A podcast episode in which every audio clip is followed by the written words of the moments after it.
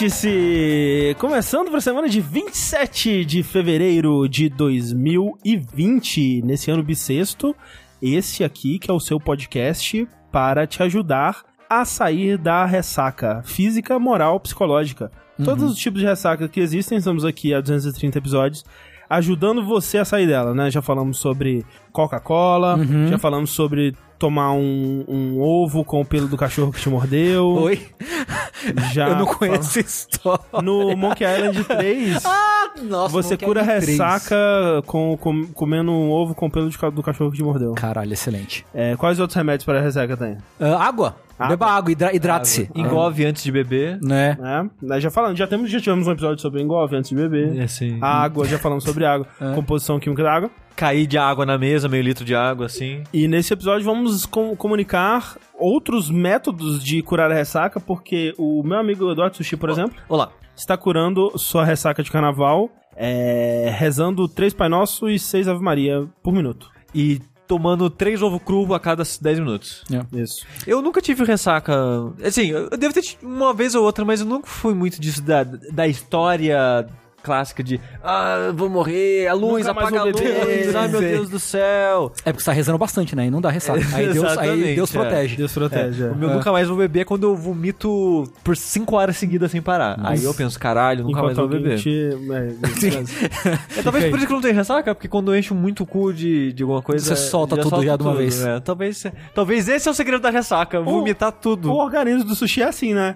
Aconteceu alguma coisa. Eita, vamos vomitar. Vomita. Vomita que Põe é bom. Pra fora. Quem põe pra fora também é o Tengu. Põe mesmo, põe pra fora tudo mesmo. Mas agora tem que estar na dentro que a gente tá no programa de família. É verdade.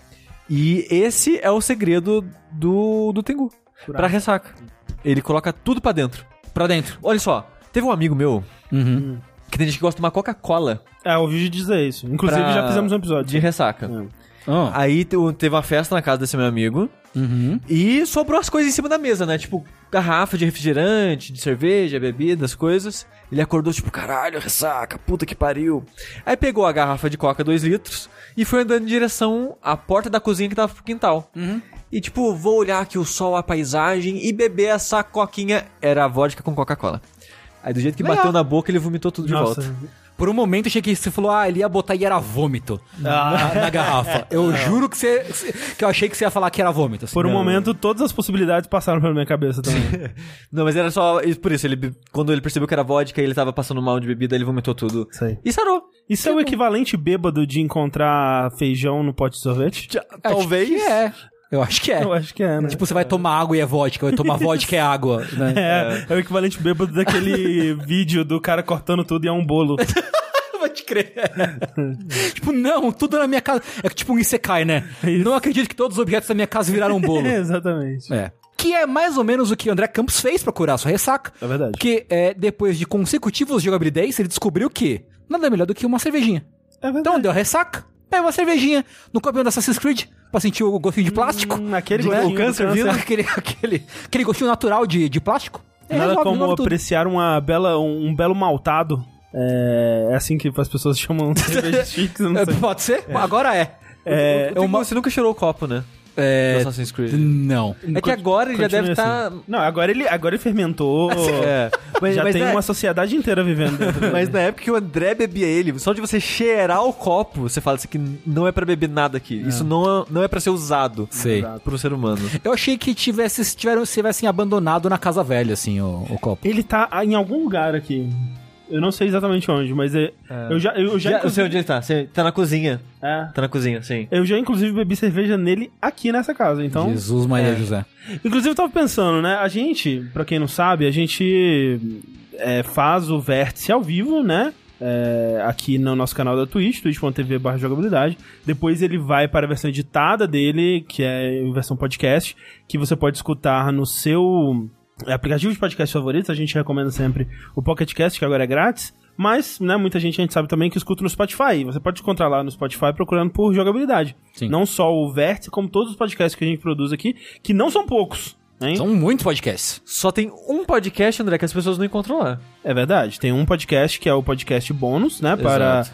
os nossos assinantes que têm acesso ao grupo do, do Discord e do Facebook, né? Então, se você contribui nas nossas campanhas do Patreon, do Padrinho, do PicPay, ou contribui com um sub na Twitch, a gente garante a você acesso a pelo menos um desses grupos aí, onde você vai poder encontrar o nosso podcast bônus, o DLC Cedilha. Que é um bom podcast, inclusive. Eu gosto bastante De, de gravá-lo e de ouvi-lo. É, inclusive teve um episódio, acho que faz uns dois ou três episódios, que tem um grande mistério É que as pessoas estão tentando desvendar ele até hoje. É, que Pediram até pra criar um canal do Discord. Ah, o que o André fez. Isso, é, que ele censurou. Eu contei uma história terrível e eu censurei o, É, o ponto eu tinha ali. esquecido. Muito É. obrigado, Porque André. entre ontem e hoje, eu criei dois canais novos no, no Discord. Um Ah. de Game Dev, que o pessoal, tipo, faz um canal pra gente discutir game, dev- é, game Dev, fazer, é, combinar jam e tal. Pô, legal, maneiro. Aí, tipo, Tengu, faz um canal de BBB aí pra nós. eu, o quê? Não, faz aí, na moralzinha. É melhor. Aí tá bom, beleza. Aí eu fiz o canal de BBB. Aí o pessoal tava querendo agora um canal só pra discutir a teoria da conspiração do que o André viu no dia que ele viu no, no DLC que a gente contou a história. É, eventualmente a gente vai ter um, um canal pra cada tema de discussão possível. É, mas a é nosso gente, a gente tá pensando, né? O Miller falou. É, a gente vai é, soltar uns teasers depois de conteúdo desse canal para dar uma amostra do tipo de bizarrice que acontece no, no DLC Cedilha. Exatamente. Então, assim, tem todas essas, essas, essas maneiras de, de você curtir o conteúdo. De preferência, nós gostaríamos que você acompanhasse em todos os lugares, inclusive, né, assistisse ao vivo aqui com a gente. Sim. E depois, ou a versão editada também, porque aí você o- o consome conteúdo duas vezes. Mas enfim, gente, esse, né, é o episódio par do Vértice, significa que nós vamos falar sobre os joguinhos que a gente tem jogado. Que não são muitos, porque não tá lançando muita coisa ainda. Tá, tá né? começando Tá agora, né? começando, é. É. Tem alguns jogos, março vai ser show. Ah, né? não, essa semana, amanhã, já sai tipo uns dois, três jogos. É, sai sim. aquele Blood Roots da Devolver, Sim, sim. que é meio que o Hotline Miami na floresta lá, Aham. que você derruba a árvore nas pessoas, tem essas coisas. E tinha um outro jogo que saiu agora dia 28 também, eu esqueci o nome. Não é o One Punch Man? É o One Punch Man, exato. Ah.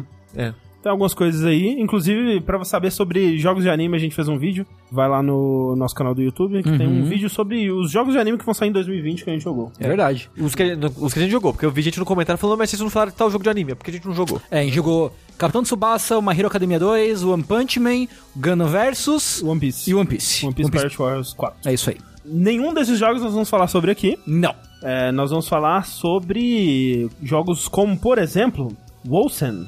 O que, André? Lords um of clone de Mayhem. Diablo? É, então, eu pensando, o que eu posso jogar para falar no próximo vértice?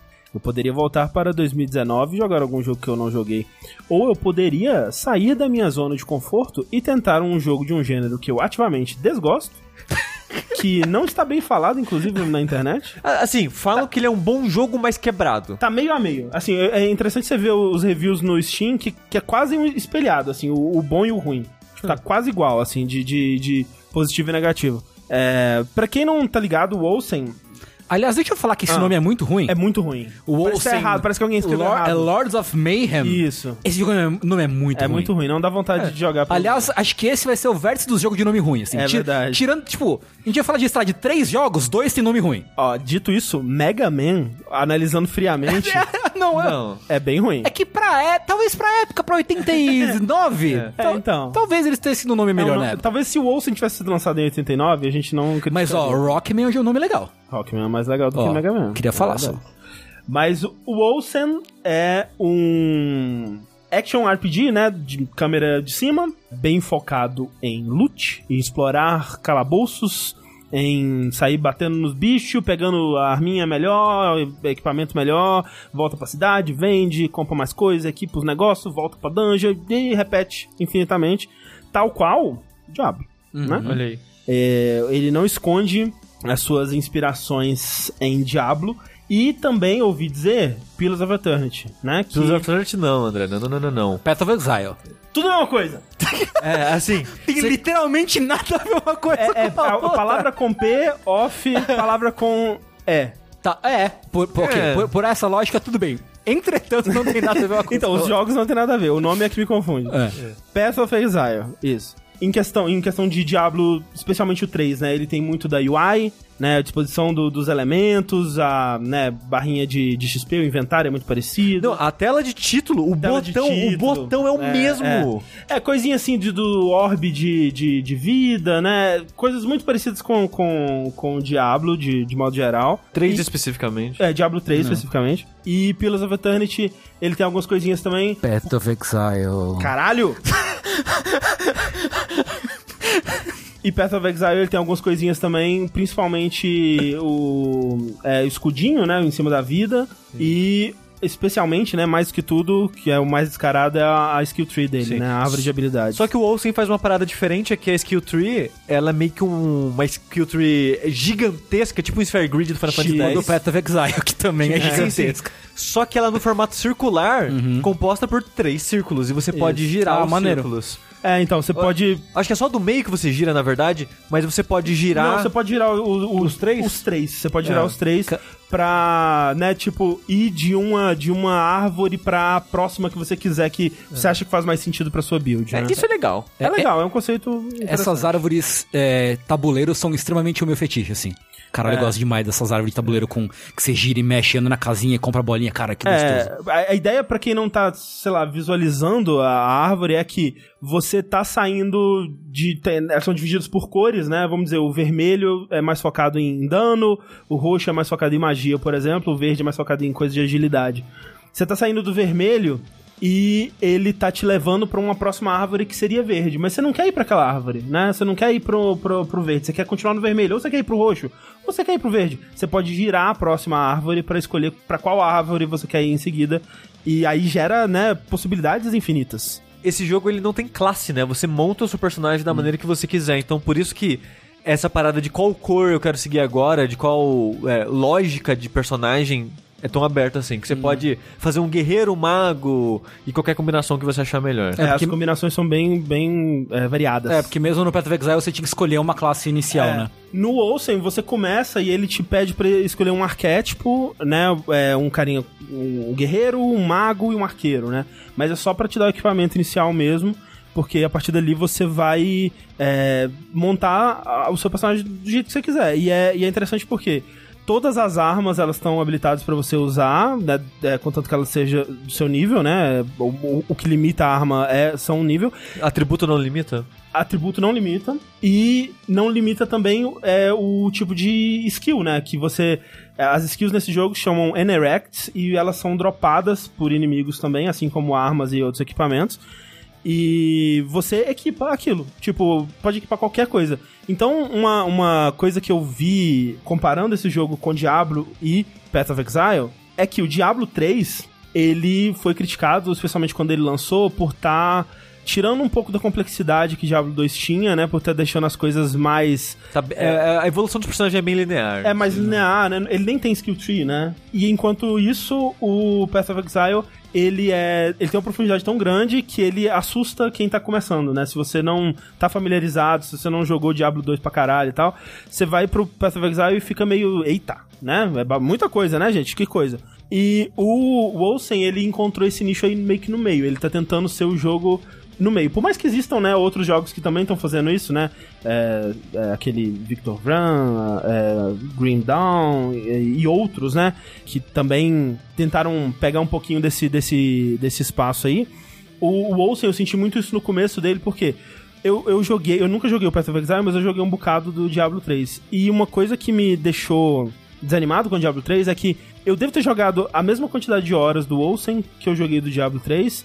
E no Diablo 3 eu ainda sentia que eu tava começando, sabe? Eu sentia que eu. O que, que eu tô fazendo aqui? Eu tô só clicando nesses bichos, tá chato, eu tô quase dormindo enquanto eu jogo. E o, o Olsen, por dar tanta possibilidade já de cara pra você experimentar, ele te dá muita, muita possibilidade, muita, muita. é, você tem muita coisa pra brincar logo desde o começo, né? Então, você tá lá jogando a primeira dungeon e você já experimentou provavelmente com cajado, com arco e flecha, com magias diferentes, né? De, de, é, de castar uma bola de fogo, de é, skills de, de dano físico mesmo, é, de summon, de buff, debuff e tudo mais. E logo depois da primeira dungeon eu já tinha, sabe, os meus cinco slots de, de, de skills ali já estavam ocupados com coisa que eu já tava aprendendo a usar e combinar e e misturar durante a batalha, o que deixava o, o combate mu- muito interessante já desde o começo. E ele também tem muito mais timing, né? Tipo, É. tem um botão de Ah. esquiva que é mais útil que o do Diablo, porque do Diablo esquiva só tem de verdade no console, né? É. É, eu- Eu acho que ele pega muito da, da- dessas, dessa, dessas mudanças que a versão do Diablo 3 pro console é, trouxe. embora ele não tenha suporte ainda pra jogar com o controle, o que eu achei meio zoado, porque por mais que ele peça essa precisão de você dar essa esquiva, que tem frames de invencibilidade em muitos momentos, é, eu não sentia que eu tinha o controle preciso o suficiente controlando com o mouse e teclado. É, pelo menos o Diablo 3 eu gostei muito mais de jogar ele no controle do que no mouse e teclado. assim. Sim, é. Eu não sei o quanto que isso é da minha inexperiência com esse tipo de jogo também, né? Pode muito bem ser.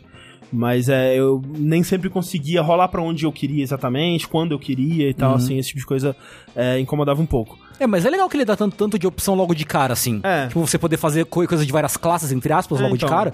Porque acho que nem no Path of Exile... O Path of Exile, ele dá bastante liberdade de build dentro da mesma classe logo de cara, mas acho que talvez não tanto quanto o Olsen dá, pelo que você comentou. Sim. Sim. É, e aí, em outras mecânicas, ele tem algo que eu imagino que seja comum desses jogos também, que é uma barra que você tem que gerenciar é, willpower e rage, né? F- é, é, força de vontade e fúria, vamos dizer.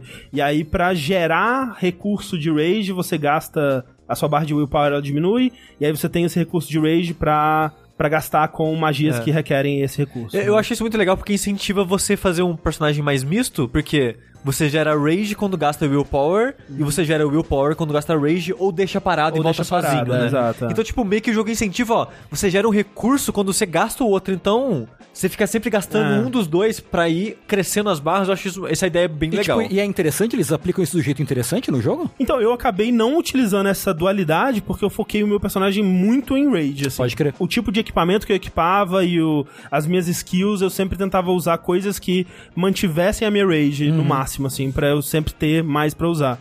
E aí eu gerava ela muito rápido também com ataque melee comum, assim. Então eu acabei não, não tentando muito fora do começo, que eu tava experimentando um pouquinho de cada coisa, mas a dualidade eu não, não cheguei a usar. Além disso, ele tem também uma parada que aparece logo no comecinho e depois é ativado só no final do primeiro ato, que é uma forma meio God of War quando você aperta os dois analógicos e vira um bichão. O e aí... Super Saiyajin. Super Saiyajin, né? Que aí ele meio que entra num, num mecha meio louco, demoníaco lá e Caralho. sai dando. E aí muda totalmente as, as habilidades e você dá um, né, umas paradas loucas lá. Que eu não gostei tanto assim, é, é, é meio é lento e.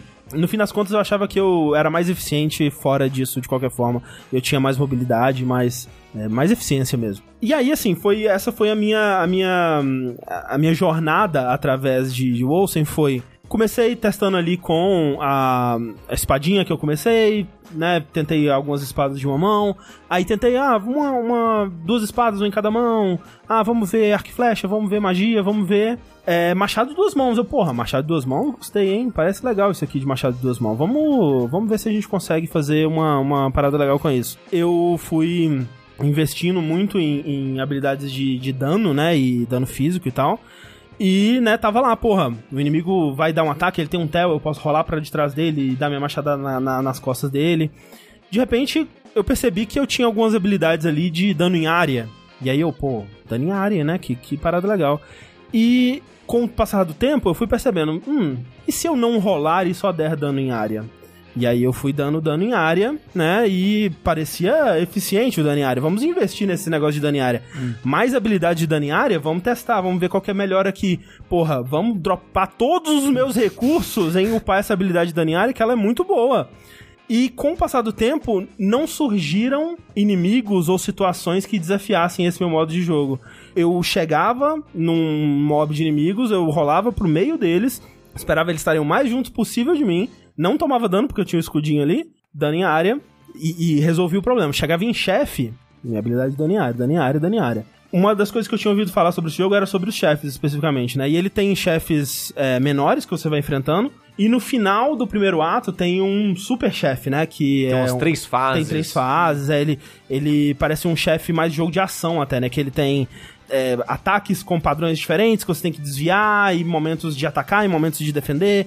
E, né, tem ataques dele que te matam com um hit só se você não conseguir desviar corretamente e tal. Eu fiquei do lado dele, dei dano em área até ele morrer. E eu não interagi com a mecânica do jogo de desviar e de fazer outras coisas.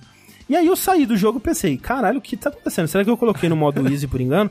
Ele tem uma coisa que, é, que eu achei bem zoada, inclusive, que é, é, Eu não sei se isso é comum de outros jogos, tomara que não seja, porque é um. Assim, talvez tenha uma justificativa e eu não entenda, né? O suficiente. Mas se você cria um personagem no modo online, ele é só para jogar no modo online. Pra você criar um personagem para jogar offline, ele tem que ser, é, né, um personagem que você não vai poder levar depois pro modo online. Meio bosta Meio isso. bosta. Eu não sei se é assim no, no- nos outros jogos. No- Acho que no Path of Exile não tem offline, é só você jo- jogar um online, só pelo menos. Sim, o Diablo 3 também. É.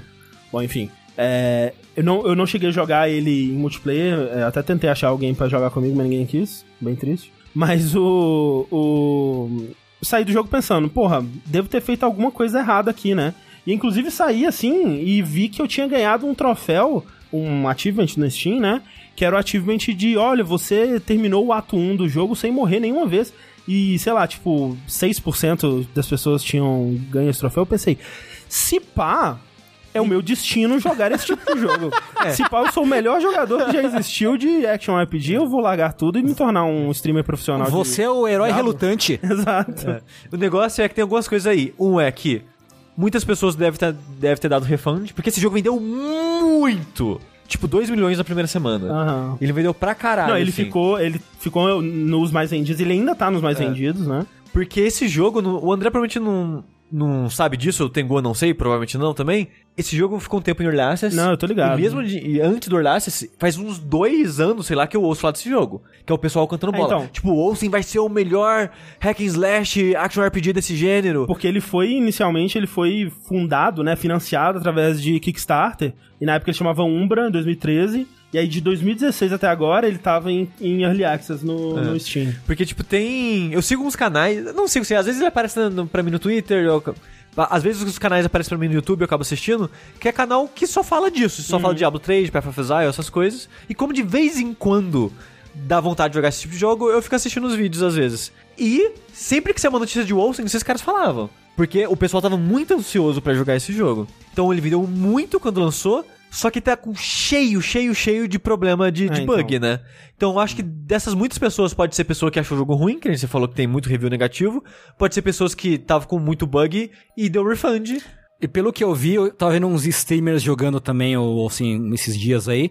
Parece que o conteúdo de endgame não é muito bom também. Não, também não. Que ele não dá umas, recompensas boas, é meio repetitivo e tal. Eu fui fundo pra tentar descobrir o que tava acontecendo nessa parada e eu fiquei meio fascinado, assim, na verdade, porque olhando, lendo reviews e vendo discussões do, do- no, no Discord, no, no Reddit, eu entendi mais ou menos o, o que tava acontecendo. E o lance é, a comunidade tá bem, eh, de modo geral, né, a comunidade mais hardcore, ela tá bem insatisfeita, né, óbvio que quando você vai ver nos reviews lá, tá meio a meio, mas tem uma galera muito insatisfeita com o, o estado atual do jogo. Algumas dessas coisas são naturais de um jogo que lança como ele lançou, porque é um estúdio pequeno, é um estúdio francês, né? E esse é o primeiro jogo deles. E quando o jogo lançou e ele se tornou um dos jogos mais vendidos do, do Steam, eles não aguentaram, né? Os servidores não aguentaram nos, nos primeiros é, dias, assim, tava impossível de, de conseguir logar até. E muitos bugs começaram a surgir por parte da es- infraestrutura online, pessoas desincronizando com o servidor, e aí começava a atravessar a geometria do cenário, começava a perder essa sincronização com, com o jeito que as coisas deveriam funcionar, e inimigos se tornavam im- imortais, e perdia save, e essa porra toda, que é horrível, mas tipo, é compreensível, né? Tipo, os caras. Aconteceu uma parada que eles não esperavam que fosse acontecer na escala que, que aconteceu.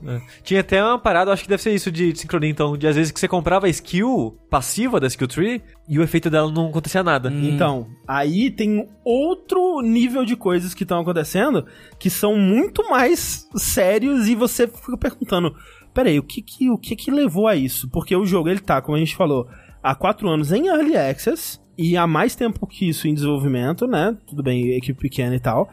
Mas tem, o pessoal fez uma lista, acho que no Reddit, de skills passivas dessa, dessa skill tree gigantesca E outros Zenerect e outras coisas que você equipa que dão, ah, tipo assim, ah, você vai dar um dano em área ou vai soltar uma bola de fogo e se tiver inimigos é, em volta, a mais 1% de alguma porra assim. E eles foram registrando, né, e fazendo, listando quais que simplesmente não funcionam. Tipo, você compra a parada e ela fala, ah, vai multiplicar por 1.5 seus stats de sei lá o que. Não multiplica. Vai te dar mais 50 de sei lá o que, de Ferocity. Não dá. Tem alguns que são assim, tipo, vai te dar vezes 0.5 de alguma coisa. Te dá vezes 50. Tipo, tem pros dois lados, sabe? Tem coisas que não funcionam, tem coisas que aumentam pra mais, tem coisas que aumentam pra menos, é, que diminuem, né, no caso. Todo, todo tipo de coisa assim que você fica... Peraí, por que que isso tá assim? Será que não foi essa skill específica não foi testada? Ou será que é a combinação de skills que tá confundindo o, sistema do jogo e que não dá pra entender muito bem o que tá acontecendo? De encontro a isso vai o lance da, é, da liberdade que o jogo te dá, né? Porque você pode criar todas essas builds, mas do jeito que as coisas são atualmente, tem tanta skill que não funciona e tantas combinações que deveriam te escalar pra um nível X ou pra um, um patamar tal e não te escalam, que tem um nível, uma quantidade muito limitada de possibilidades que realmente funcionam. E eu fui descobrir que a, a habilidade de dano em área que eu peguei é a única habilidade que funciona no endgame do jogo no momento que eu li. Eu acho que hoje, especificamente, ela foi nerfada. Que é a Bleeding Edge, inclusive. Que é. todo, virou uma piada entre a comunidade. Que o pessoal tava falando assim. Ah, você pode construir essa build aqui, usar essas habilidades e tal, ou você usa Bleeding Edge e você clica pra vencer o jogo. E é basicamente isso. E é uma habilidade super comum, né? Ela dropa, e eu, né, eu dropei ela várias vezes ao longo do jogo. E, e eu ter caído no, no, na- num personagem tão quebrado pro bom, né? Pra, pra algumas pessoas talvez fosse algo positivo, mas acabou também tirando um pouco da minha vontade de progredir, sabe? Porque eu não tava fazendo nada pra, pra vencer, eu tava clicando e vencendo, basicamente. né? E esse chefe que você falou que matou rápido, era pra ele ser muito difícil, É, né? eu consegui ver como que ele pa- parecia interessante, sabe? Tipo, ele tem vários ataques e várias formas e, né, coisas pra você desviar e, e tal. O lance é que eu ficava do lado dele dando meu ataque, que eu podia, eu equipei coisas pra diminuir o cooldown dele, então o cooldown dele era quase nulo. E eu vi relatos de pessoas fazendo coisas, falando de coisas tipo, ah, você pode summonar uma parada, só que tem habilidades que você pode equipar pra diminuir o cooldown dela. E aí você deixa o cooldown zerado, ou negativo, sei lá como é que funciona a parada, e você pode summonar tanto do bicho que te ajuda que quebra o jogo. E você, o jogo trava e ah, acabou sua memória RAM, sabe? Legal. Então, tem várias coisas assim que estão deixando a comunidade muito insatisfeita com o jogo. A, a, a comunicação com o estúdio também tá, tá ruim por enquanto.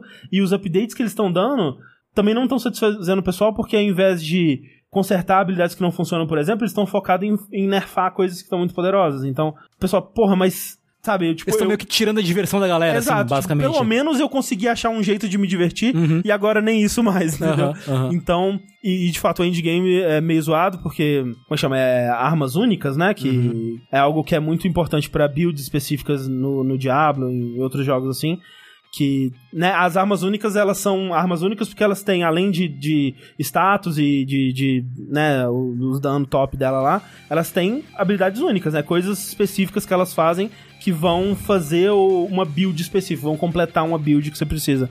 O Olsen, ele não tem isso nas armas únicas. As armas únicas, elas são só armas um pouco mais fortes Que triste. e bonitinhas, né? Com uma- um, um design legal, assim. Mas que mesmo assim, elas não escalam pra, pro, pro seu nível. Então você tá, sei lá, level 70 fazendo o endgame do jogo e você pode dropar uma arma única que é level 10, sabe? Caralho. E aí não serve pra nada. Então tem muita coisa assim que o, o, o endgame é super grinding, pelo que eu vi, né? Eu, obviamente não cheguei nele.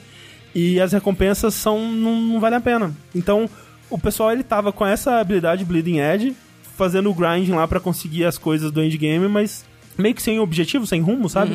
Porque as paradas não funcionavam bem. É, parece mais um defeito de design do que um bug do jogo mesmo, né? Talvez os caras não simplesmente não souberam É. desenhar um endgame pro jogo, É. simplesmente. Mas tudo isso que você falou parece mais fácil de, de arrumar do que as coisas que eles acertaram. Porque Sim. o jogo, ele parece um bom jogo cheio de problemas em volta. Uhum. Se eles arrumarem as kill tree, se eles rebalancearem Sim. o jogo, É. se eles rebalancearem o drop rate, parece que tem um jogo bom por trás disso. Eu É. acho que sim, tipo, ele, ele tem coisas que eu gostei mais do que o, do- o que eu joguei no Diablo, como eu falei.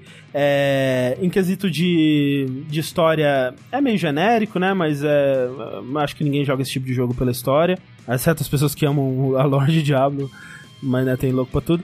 É, e, né, ele é tecnicamente muito bonito, porque ele é feito na CryEngine, né? Então ele tem um, os cenários especificamente são muito muito bonitos, muito impressionantes, né? Tem tipo um cenário que você tá lutando é, num, num lugar mais elevado e lá embaixo tá acontecendo uma guerra entre o outro exército, né? Então é bem impressionante, assim. Eu, eu- eu achei a direção de arte dele meio nhé, assim. É, a direção de arte é meio genérica. É, é. sim. É Mas- meio Warhammer, Diablo, É, assim. Pois é. Mas as cores, as- os brilhos. É, então, É, é, os é, tecnicamente ele é bem bonito, né? Então, é, ele tem coisa boa.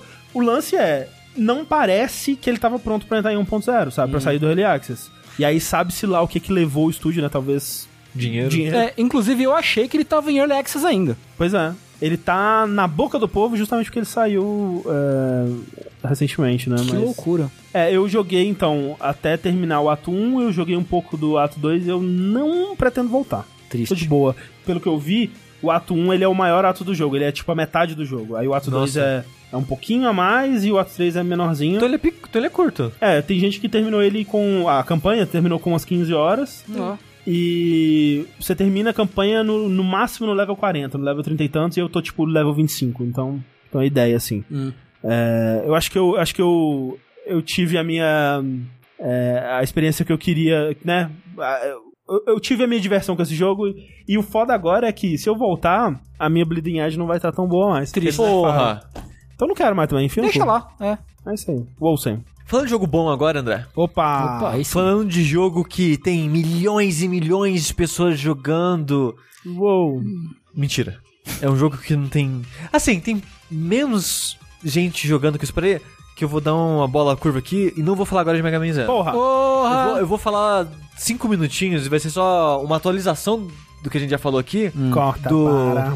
Legend of Runeterra. Quando o Heitor falou, eu tinha jogado bem pouquinho. Eu tinha jogado muito mais do Alpha do que agora no Beta. E desde então eu tenho jogado quase todo dia, uns 30, 40 minutos, que eu entro, faço a quest diária, faço, tipo, três vitórias, que ele tem bônus de experiência nas primeiras três vitórias.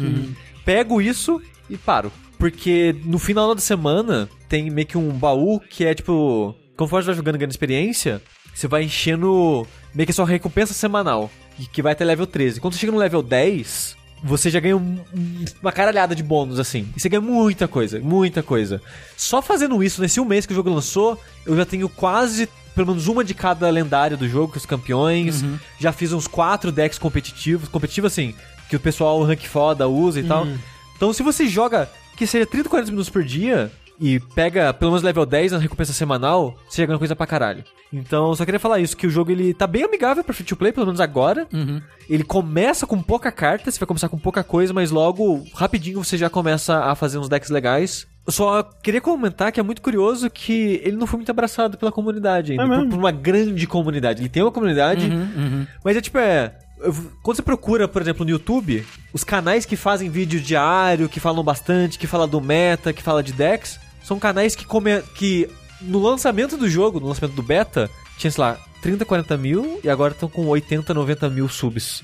E os vídeos dão, sei lá, 10, 20 mil views, sabe? Tipo, eles estão Isso é pequenos. É pouco. Os streamings do pessoal que faz streaming só de Runeterra, por enquanto, também não dá muita gente. Então, eu achei curioso isso, que como esse é um jogo da Riot, com a propriedade de LoLzinho, eu achei que havia uma galera É, eu achei e também. meio que não veio tanto assim. Tem dado mais gente pro, pra Hearthstone. Muito mais pro Hearthstone, sabe? muito mais. Então, quando o jogo lançar de fato, sair do beta, talvez ele cresça e tenha mais, né, Até porque ele, ele não, tá, não tá pro celular ainda, né? Não, por enquanto é só no PC. E a Riot também não tá fazendo grande publicidade, falando Ok. muito do jogo, coisa do tipo, né? Talvez quando o jogo lançar, ele receba mais atenção, a Riot invista mais em chamar gente pro jogo. Mas eu, eu queria comentar só isso, que eu achei curioso que ele não tá com uma comunidade tão forte, tão grande assim. E é um jogo que eu achei que ia ter uma comunidade maior. Sim. Mas é um jogo de carta muito legal, tô gostando bastante. Eu basicamente troquei Hearthstone por ele. Quase não tenho assistido mais Hearthstone, tenho assistido mais Runeterra. E tô feliz que ele é bem amigável pra free to play. né?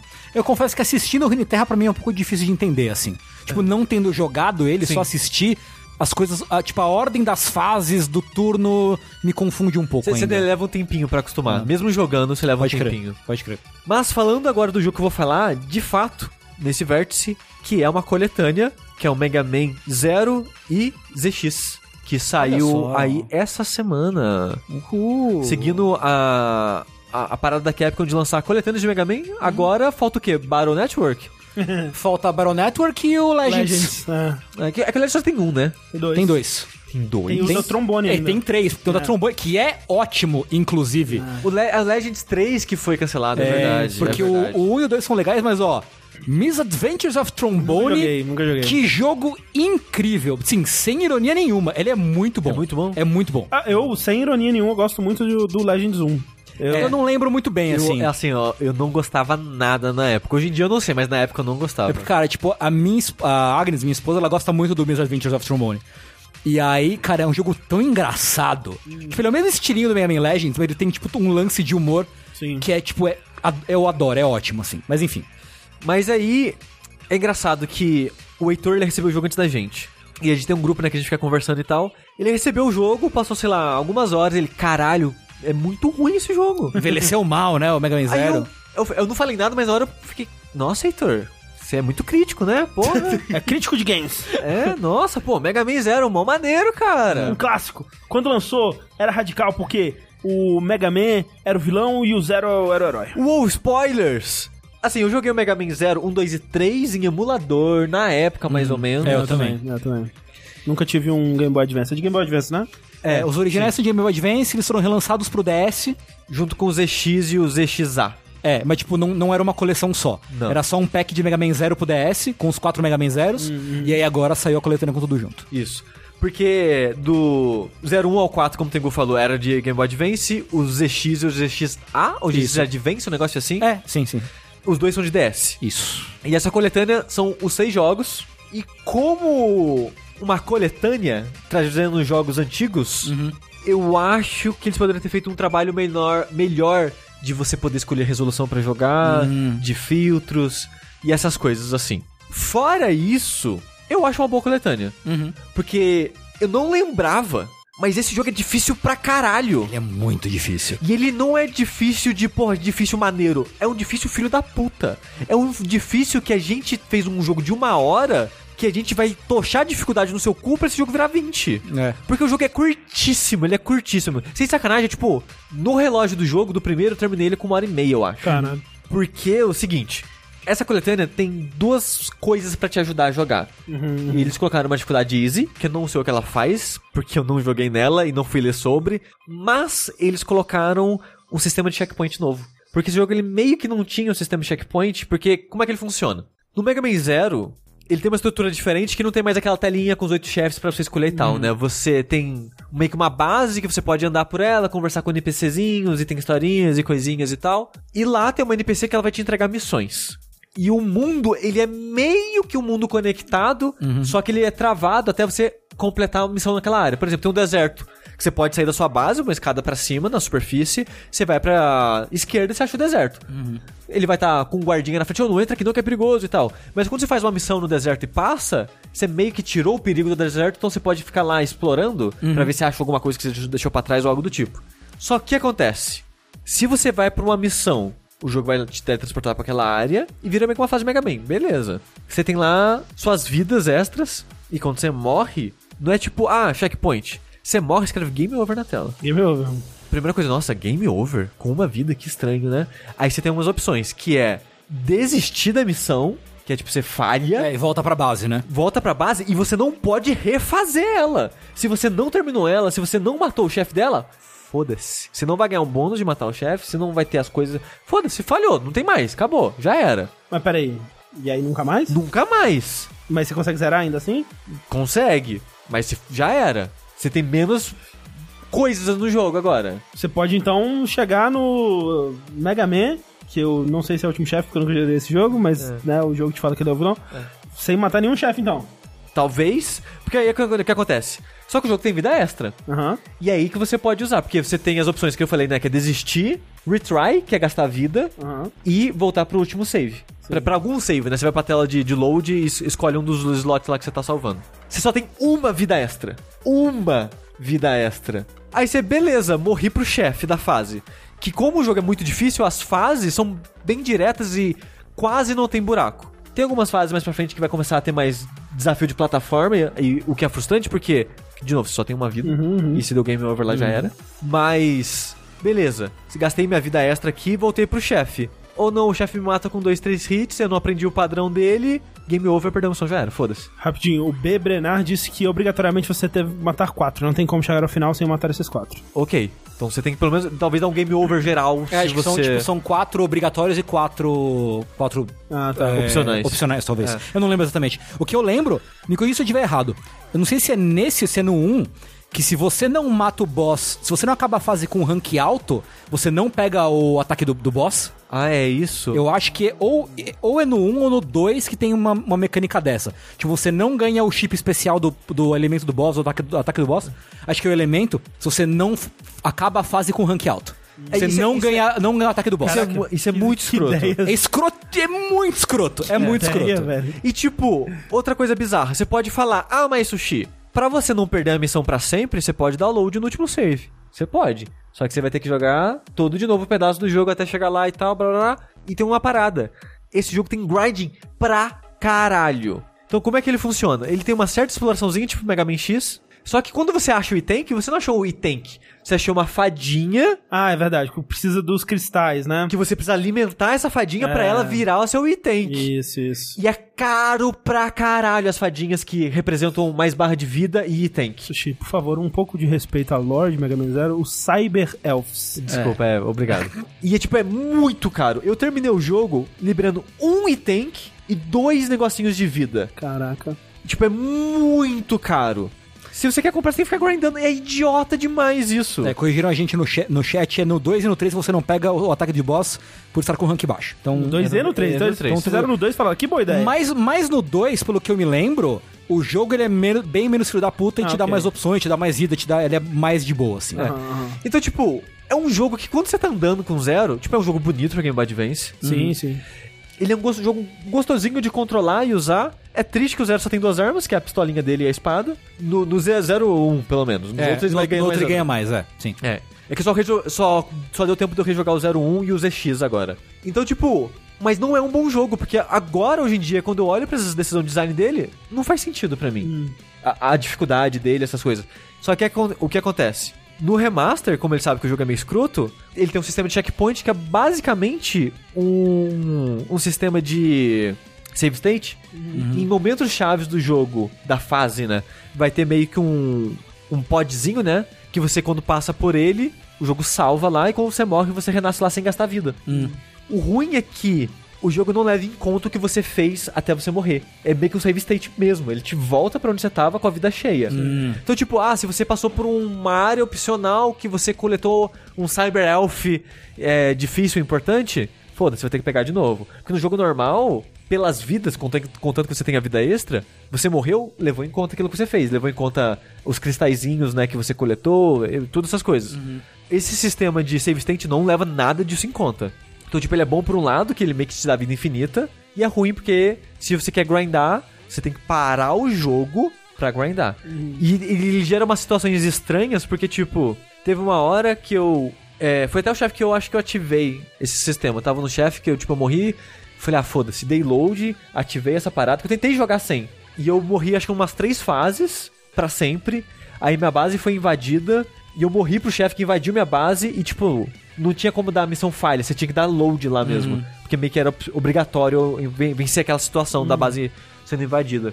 Mas aí eu ativei essa parada, deu checkpoints do chefe, e quando eu matava o chefe, eu ia, né, progredir o jogo normal. Só que eu, ah, eu vou voltar nas fases antigas pra explorar, que às vezes muda aonde era a fase. Sim. E você ir lá agora. E sei lá, caí no buraco morri. Eu voltava no save state há 30 Yes. minutos atrás, Que gostoso. antes de matar o chefe. Yes! Depois que eu matei o chefe, eu desativei isso. Porque quando você morre fora dessas missões, meio que foda-se. O problema é morrer dentro da missão, que você não tem como continuar ela mais. Mas de qualquer forma, é um jogo que ele tem a jogabilidade legal, mas a estrutura dele é uma merda. É muito ruim. Que tem esse band-aid do remaster pra você conseguir aproveitar o jogo. É, o pessoal tava falando lá, nossa, é, jogo antigo sendo escroto com isso, mas tipo, o que a gente tá falando de, de, de escroto é essa estrutura, né? E sabe que jogo antigo não tinha essa estrutura? Mega Man 1, 2, 3, 4, 5, 6, 7, 8, 9, 10, 11, É. Mega Man X1, 2, 3, 4, 5, 6, 7, 8, 9, sabe? É, tipo, a estrutura foi nova do zero e pra mim é uma péssima estrutura. Sim. O negócio é falar, é, então o jogo é melhor em emulador?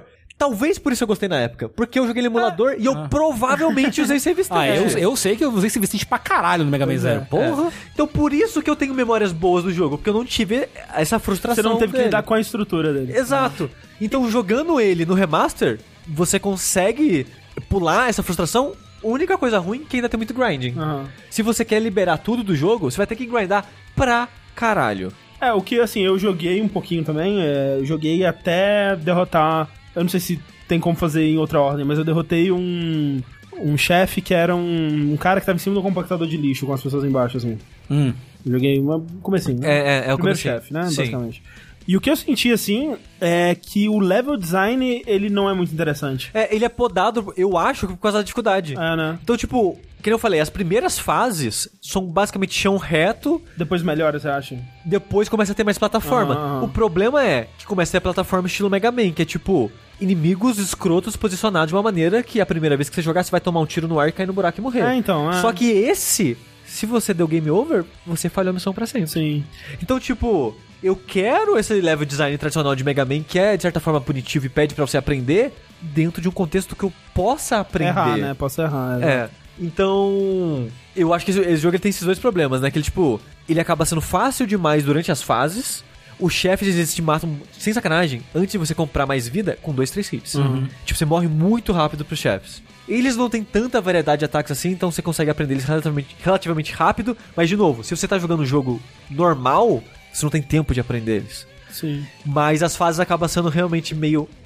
É, eu tava tentando en- entender por que, que eu achei desinteressante e level design pra mim é muito difícil de, de falar sobre. Eu consigo apontar um level design bom, o que que ele faz pra ser bom, mas nem sempre um level design ruim eu consigo apontar por que que não... Por que que isso não tá me engajando de uma forma legal? O que- O que que, por exemplo, a primeira fase de Mega Man X fazia que isso aqui não faz, sei lá, sabe? Sim. É, e é difícil assim, sei lá. Você pode pensar que ah, a primeira fase de Mega Man X ela tinha várias situações, né?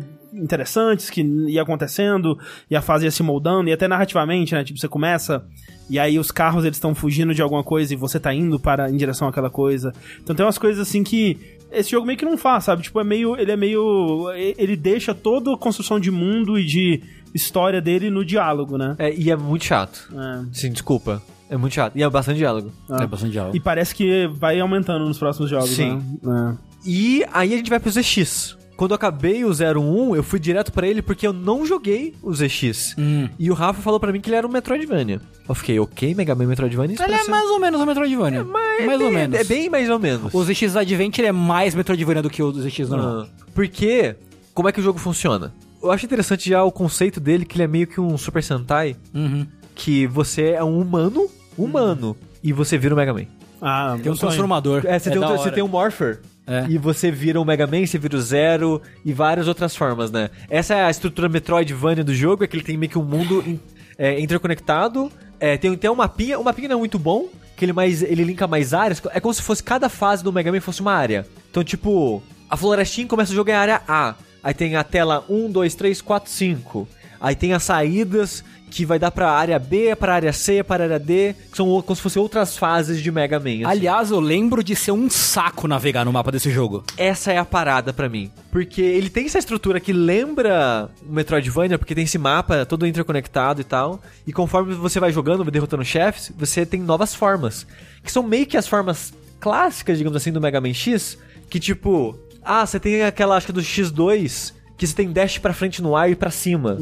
Então a primeira forma que pelo menos eu peguei é uma forma que era um robô meio águia. Que agora eu tenho dash no chão, que eu posso emendar com dash no ar e com dash pra cima. E, tipo, é- a forma mais legal, mais gostosa de jogar. Queria um jogo só dela. É, as formas que você pega no Mega Man ZX, se não me falha a memória, são baseadas nos bosses principais do Zero. Ah. Do- dos quatro K da Elite Four lá do, do, do Zero, que é um azul, um azul, um vermelho, um, um verde e Sim, um sim. roxo. São baseadas nes- nesses chefes do, do Zero. É, falaram que é isso mesmo, Tengu. É. Porque Tem depois o Mega Man Ninja, que nem tem no X3, tem a roupinha dele ninja, que joga as, Sim. as kunaizinhas, gruda no teto e tal. Tem uma forma de fogo que você ganha, cada braço seu vira meio que um canhão, aí você atira umas esferas de energia gigante. E tem uma outra forma que é debaixo d'água, que você nada, fica nada, na- nadandinho assim, e você usa uma lança como arma. Essas formas te dão possibilidade de acessar áreas diferentes, mas principalmente você vai liberar novas áreas por chaves. Cada forma dessa que você pega, o jogo te dá uma chave junto. E tem, sei lá, chave azul, amarela, verde, que vai abrir a porta da mesma cor. Então, conforme você vai fazendo. Aí que fica bizarro, porque a estrutura do jogo ele tem esse mundo aberto, ele tem essas portas trancadas e áreas que você só vai acessar conforme você for ganhando novas formas. Mas a maneira que o jogo te fala pra fazer as coisas é a mesma estrutura de missão do zero. Então, por exemplo, as telas de checkpoint, de, de save, né? É meio que uma tela de lista de missões. Aí você vai lá na lista de missão, você vê a descrição fala: Ah, você tem que salvar as pessoas que estão presas num prédio na área G1. Onde que foi G1? Não sei onde que foi G1. Não. Aí você tem que ficar explorando esse mundo que, como ele tem uma estrutura de Mega Man mais tradicional e um level design mais interessante que do Zero, porque ele é meio que uma fase normal de Mega Man. O problema é que agora você tem que ir e voltar Ah. dela pra acessar as outras áreas, então não é. É meio É- sacal, né? Essa é, É. a parte Metroidvania. Exato. É, então é, é tipo spoiler aqui de um jogo não relacionado, mas. The Messenger. The Messenger. Que quando sim. você tá jogando ele, você, porra, level design mó legal. É. Quando o jogo abre e você tem que refazer aquela área várias vezes de indo e voltando e procurando coisas, Fica menos legal. fica menos legal. E esse jogo é tipo isso. Quando Sei. você tá indo na fase a primeira vez, você, porra, é uma fase de Mega Man X, Uhum. maneirinha, legalzinha. Aí quando você tem que achar novas áreas e você não sabe onde ela tá, você não faz ideia onde essas áreas estão. Aí você fica, putz, eu tenho que explorar É, tudo isso aqui, e né? nem sempre o lugar onde você tá indo, que você acha que é, é onde você vai, vai chegar, É. assim. Aí, aí, aí que, ó, que é bizarro. De novo, esse jogo ele tem essa parada de mundo aberto, mas ele continua tendo vida. E se mo- você morreu X vezes, ele não vai fazer você falhar pra sempre, mas ele vai te quicar pro momento que você aceitou a missão. Então faz de conta que eu aceitei uma missão que eu tinha que ir pra área D. E eu só explorei a área A. Aí depois eu aceitei a missão na área A, explorei a B, a C, cheguei na D, que era a missão de fato. Sei lá, fui, cheguei no chefe, morri minhas duas, três vidas extras pro chefe, deu game over. Falo, beleza, vamos recomeçar a missão. Você voltou pra área A Hum. e não tem mais mapa da B, não tem mais mapa da C e não tem é, mais mapa da D. Muito saco. E tipo, filho Podia da pelo menos puta, manter o né? mapa. Pelo É. amor de Deus. Tipo, ele mantém colecionáveis únicos. Tipo, ah, você pegou item, que você pegou umas paradinhas assim, isso você mantém. Mas você tem que refazer tudo de novo. É, não faz Tipo, porra, velho, ah, caralho, cara. Ele mantém umas, estru- umas coisas da ideia do zero que não devia estar aqui. Não sei por que, que eles mantiveram. Você lembra se a, no- no- a estrutura do zero muda em relação a isso, Tengu? Dos outros jogos? No- então, no, do 2 em diante, ele vira uma telinha de seleção de boss Ah, é? igual do Mega Man Ah. mais clássicos, assim. É só no 1 que ele é mais, entre Aberto, aspas, mundo é. aberto, né? Depois você pode navegar na base, tem a basezinha pra você falar com o NPC, pegar upgrade, não sei o que. Mas é, tem as, as carinhas, os retratinhos dos, dos chefes E o, pra você fazer. o Advent, ele é a mesma estrutura? O Advent, ele é parecido com o, o ZX primeiro, só que faz mais sentido o mapa Metroidvania. Tipo, ele é mais fácil de você navegar, e eu acho que tem fast travel, tem as opções mais simples de você ir de um lugar pro outro, se não me falha a memória. Aqui também tem fast travel. Cada área tem um fast travel, pelo menos. Então, tipo, eu tô gostando do jogo bem mais do que eu gostei do, do Zero. Principalmente por causa da roupa que te dá dash no ar. Que aí fica muito maneiro você jogar com ela. Porque você começa a ver todas as quininhas e coisas e você, tipo... Como é que eu faço pra chegar lá em cima? Nunca tem porra nenhuma. Mas eu quero chegar lá em cima porque vai que agora tem. Então, tipo, eu vou clicar nessa parede, dessa parede vou dar um pulo com dash, depois dar um dash pra cima e pular naquela parede, depois ir... E ele tem aquela parada de- do, do boostzinho no pé pra você cair devagarzinho. Sei. Então, tipo, essa roupa é muito maneira de explorar com ela. Só que ela só tem. O único ataque dela é uma espadinha. E é uma espada mais lenta do que o zero normal. Que o zero normal faz o tchá tchá tchá daqueles três ataques. Então ela não é tão boa pra combate, mas ela é muito gostosa de explorar. E eu queria um, um jogo só com aquela roupa. Eu não lembro se você falou, mas pra trocar é na hora, na hora que você quiser? É, na hora que você quiser, você aperta um botão que a- o jogo congela e aparece uma rodinha das Ok. roupinhas e você escolhe qual você Então, quer. boa. Você explora É, é, com não. essa e luta com a outra. É bem suave. É, né? bem suave. E uma parada que eu comentei é que você é humano e você tem momentos que você tem que usar a sua forma humana também. Porque agora, pela primeira vez, eu acho que em jogo do Mega Man, você vai pra uma cidade de humanos e se você tiver com a roupa Legends. Ah, não, é. Tipo, eu digo do X e coisas do tipo. Sim, sim. Porque se você tá morfado, digamos assim, no- na forma do Zero, nas outras roupinhas, as pessoas da cidade acham que você é o Maverick. Hum. E elas não querem falar com você, elas ficam com medo de você. Então você tem que tirar as roupinhas e virar humano pra conversar com as pessoas. Então, tipo, a missão de resgatar humano, você tem que tirar. Senão eles não vão querer ser resgatados por você. Sei. Que acha que você vai raptar eles ou coisa do tipo. Bem É. bolado. Tem a área do jogo, que é- foi, foi muito engraçado isso, que quando eu comecei a jogar, a Thalissa tava assistindo.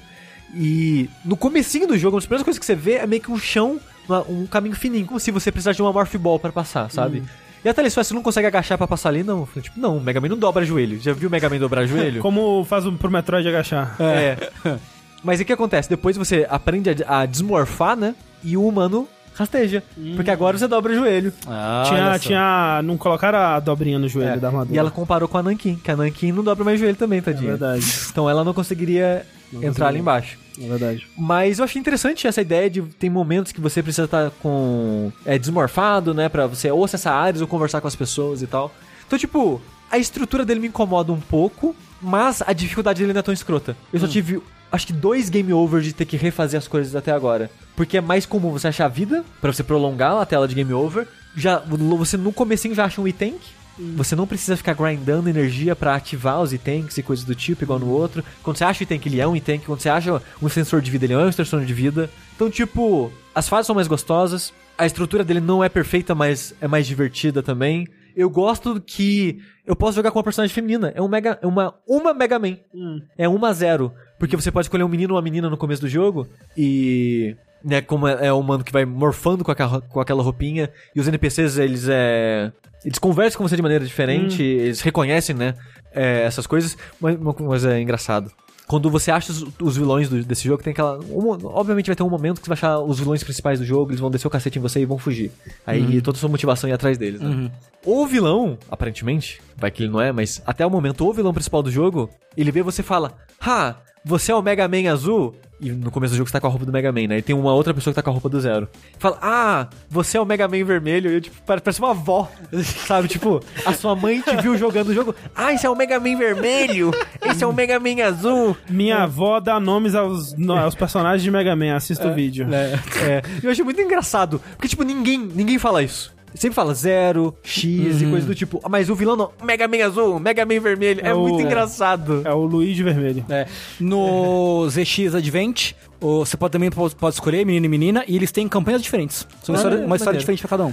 Então, tipo, ah, e se a estrutura dos GX também te incomoda, você também pode ter o Save Assist lá, que vai ter esses checkpointzinhos que serve como se fosse um save state da vida também. Esse eu acho que não precisa, que eu- ele é menos punitivo. Então, mas eu tô, eu tô curtindo jogar ele, gostei. Foi triste descobrir que o Zero é um péssimo jogo, que ele Mas só é... depois melhora. Depois É, melhora. é. Mas eventualmente eu vou lá pro Z2, Z3, Z4 quando eu acabar os ZX e ZXA, que eu não joguei eles, então quero dar preferência pra eles. Mas eu tô achando legal. E tipo, eu vi, eu vi umas pessoas reclamando que, tipo, ah, que a Capcom fez uma outra coletânea merda. E tipo, eu acho boa a coletânea do Mega Man e a do X. Tipo, eu, talvez é meio cara. Talvez é meio injusto separar do X em duas. Talvez É, é, meio eu injusto. que- Talvez é injusto separar a coletânea do clássico em duas também e tal. Ignorando o valor e que foram separados pra você gastar 60 dólares, né, comprando as duas. Eu acho de boas coletâneas, sabe? Eu acho boas. São boas versões dos jogos, né? É, Acho tipo, talvez não é perfeito, mas eu acho boas maneiras de rejogar eles hoje em É, dia. o, o máximo, assim, que eu gostaria a mais, né, primeiro, né, do X tinha que ter saído como uma coisa só, né, pelo amor de Deus. Sim. É, porque fica uma coletânea com os jogos bons e a outra com os jogos mais ou menos. Mais ou menos, né? E o, o trabalho de, de contextualização dos jogos, né, assim, eles... é, eles têm a- as áreas, imagino que eles também têm área de concept art, essas coisas Sim, assim. tem. Mas, né, tipo, tem outros jogos que fizeram assim, ah, vamos entrevistar a galera, Então, né, é, esse tipo então- de coisa que teria sido legal. Então, Mas é isso aí além, eu acho. né? Exato, isso é o Frank Cifaldi sendo Frank Cifaldi. Sim, sim. Tipo, você olha a coletânea do Street Fighter, só é aquilo porque o Frank Cifaldi se importa com a história dos videogames. Ele se importa em.